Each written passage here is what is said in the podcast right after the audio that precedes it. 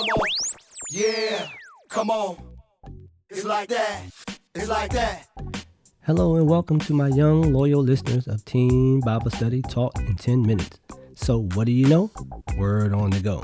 This podcast is brought to you by and produced by Real Time with the Bennett, where real talk happens all the time. I'm your host, Minister Bennett, of today's episode, and my co host is the lovely Sister Bennett, as my husband affectionately calls me. Thank you for allowing and trusting us to be a part of your Christian walk. In this week's episode, we will be discussing one person changing the world. Witnessing ain't easy, according to God's word. Uh-oh, uh-oh. We are back live in the PNT Podcast studio with another great lesson for another great week. And yes, we have Sister Bennett back with us. But let's get right down to this lesson. Witnessing ain't easy. Let's look at the world and the biblical meaning of witnessing and easy. Have knowledge of an event or change from personal observation or experience. Achieve without great effort, presenting few difficulties. We can find this biblically in Acts 23 6 through 8, and I'm going to skip down to 11. Then Paul, knowing that some of them were Sadducees and the others were Pharisees, called out in the Sanhedrin, My brothers, I am a Pharisee, descended from Pharisees. I stand on trial because of the hope of resurrection of the dead. When he said this, a dispute broke out between the Pharisees and the Sadducees, and the assembly was divided. The Sadducees say there is no resurrection and that there is neither angel nor spirit, but the Pharisees believe all these things. Number 11. The following night, the Lord stood near Paul and said, Take courage, as you have testified about me in Jerusalem, so you must also testify in Rome. My young loyal listeners, I can't stress this enough. Witnessing ain't easy. There, I said it, get over it, and get to it. Life ain't easy, but we find a way to persevere and move on. We don't give up, we figure it out. You can do the same very thing for God. Verse 11 said it. God told Paul to take courage. He was encouraged by the one who empowered him. God has empowered you to speak and to share your testimony of his son's goodness and saving power. You know how I love to let the Bible speak for itself. So here's another scripture that solidifies the power invested in us to witness is in season, out of season, and when it makes people happy and when it makes sinners mad. Isaiah 55 and 1 says this So is my word that goes out from my mouth. It will not return to me empty, but will accomplish what I desire and achieve the purpose for which I sent it. What purpose was that? I see all the hands going up. I see all the smiles on your faces. I finally asked a question that everyone knows and is glad to answer. For our listeners' sake that are not here in the room with us, I'm going to allow someone to give me the answer so I can tell the world. I'm listening. Bingo. The purpose is to save people from their sins through his son, Jesus Christ, for God's kingdom and service. Matthew 9, 37 and 38. Then he said to his disciples, The harvest is plentiful, but the workers are few. Ask the Lord of the harvest, therefore, to send out workers into the field. Remember the lesson title. If you don't, don't worry. I'm going to say it again anyway. Witnessing ain't easy. This verse supports that very theory. Okay, some of you missed it, so let me paraphrase it. Some of our family members, some of our friends, some of our coworkers, some of our buddies, some of our pals, some of our best friends are sentenced to a life of death because of sin and them not knowing Christ. Because witnessing ain't easy, so folks won't do it, leaving the few that will do it, witnessing, to complete God's purpose and will before his return. I'm going to say this and go to break. That ain't fair that the few have to do the work of the many. You are part of God's army, so you have to do your part. So don't go nowhere. We'll be right back after this short break. We are back after that short break to pick up where we left off. We're going to look at some practical ways to overcome difficulty in witnessing so it will be easy. Many think more training is the answer to be a better witness. That could be true. I think it has more to do with our approach and our delivery. Don't get me wrong, training to enhance our evangelism is good. It covers topics like the bridge diagram, three circles, and our favorite, the Romans road to salvation. I want you to look those up in your own time to study those different evangelism techniques and methods. I believe it starts with us, and this verse nails it. Proverbs 18:24 says, "A man has friends must show himself friendly, but there is a friend who sticks closer than a brother." What does all that mean? We're going to talk about it. Let's get you from, "Hey, my name is," to John 1, "In the beginning was the word, and the word was with God, and the word was God." Yes, we're going to help you get beyond just telling people what your name is and what you do for a living, where you can start witnessing to them.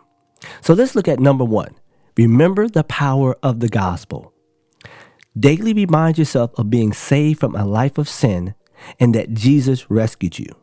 Nothing works, nothing else saves life like the gospel. So remember it and what it did for you. Number two, consistency.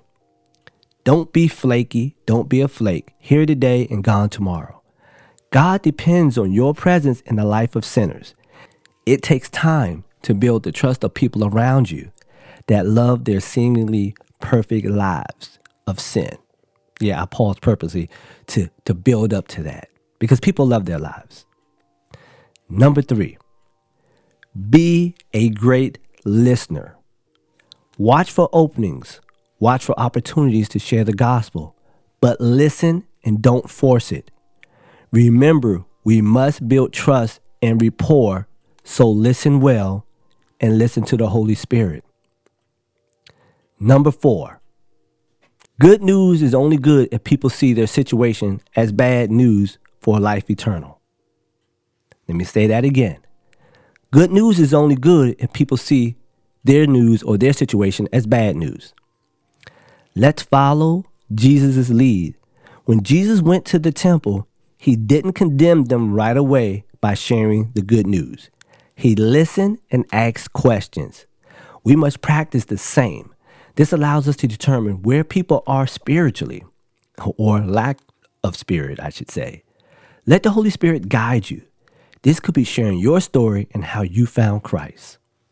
Number five, flexibility is key. I mentioned several methods of witnessing, but let the Holy Spirit reveal the best method that works best in a given situation. The key is not to get stuck on your favorite witnessing tool because it may not work for everybody. Jesus was great at meeting people where they are. Number six, prayer must be our primary strategy. I may have saved the best for last, We've been following Paul for a while now, so why not use Paul? Paul prayed that God would provide an open door for the word. That was Paul's prayer every day when he was out there. This is what you should do make this purposeful day after day and pray God will put sinners in your path. Number one, guide your witness, help you speak to people, and guide the conversation. And number three, and when the time is right, be ready to share the gospel by sharing your story. So practice, practice, and practice some more because the time will come for you to make heaven proud. Hey, let's see what they're rapping about over here in the conversation corner. Hey, Minister Bennett. What y'all rapping about over here? We were chatting about witnessing, and one of the youth stated that they felt that they were too young to witness. And I said, I rebuke that in the name of Jesus. You are never too young to witness. I then took them to Luke chapter 2, where it talks about Jesus at the age of 12 went with his family to Jerusalem for Passover. The family left thinking that Jesus was with his relatives not realizing that he had stayed behind. When they returned, it took them three days to find him. There's something special about that number three. And when they found him, he was in the temple, sitting in the midst of the teachers, both listening and asking questions. So there are a few nuggets in there about witnessing that we can receive. You're never too young to witness. Sometimes you have to separate yourself from others so that God can prepare you for ministry. You have to be learning from those who are sent by God to minister and who are teaching about the one true, wise, and living God. You have to listen as well as ask questions. This is how you will gain wisdom and understanding. When you begin to read, listen, and study, you'll find that witnessing is not as bad as you thought. I explained that there are many ways to witness. For example, one way is just by our walk, allowing others to see that there is something peculiar about you, that you don't act like the others, that you don't do the things most kids your age are doing. You could, but you don't. That alone is a form of witnessing, standing out, being different. When others see that and comment about it, then you have the opportunity to witness about Jesus. There are so many who are witnessing at a young age. Take, for instance, seven year old Riley Madison, 10 year old Victor Gathu, 11 year old Ezekiel Stoddard, 12 year old Hilton Rawls III, 12 year old Janasia Carmen, 16 year old Alex Ambrose. You've seen them on TikTok, YouTube, Instagram, Facebook. And if God can use them, surely He can use you. But remember, you don't have to be in the pulpit to be a witness. Let your walk do the talking. In summary, the importance of being a witness when it ain't easy. Witnessing to one person at a time is how you become an agent of change. Let God be the judge your job today is to be a witness. God wants every believer to be a witness for Christ to those who do not know him.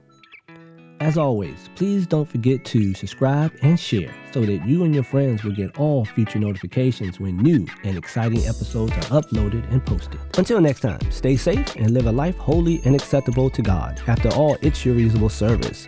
With a special thank you to LJ Productions for post productions editing techniques used for this podcast. This podcast was sponsored in part by the Body of Christ Church in Waldorf, Maryland, Pastor Kenneth E. Stewart, its Christian Education Ministry, in association with Real Time with the Bennetts. Or Real Talk, what? You got it. Happens all the time. Yeah, it's like that.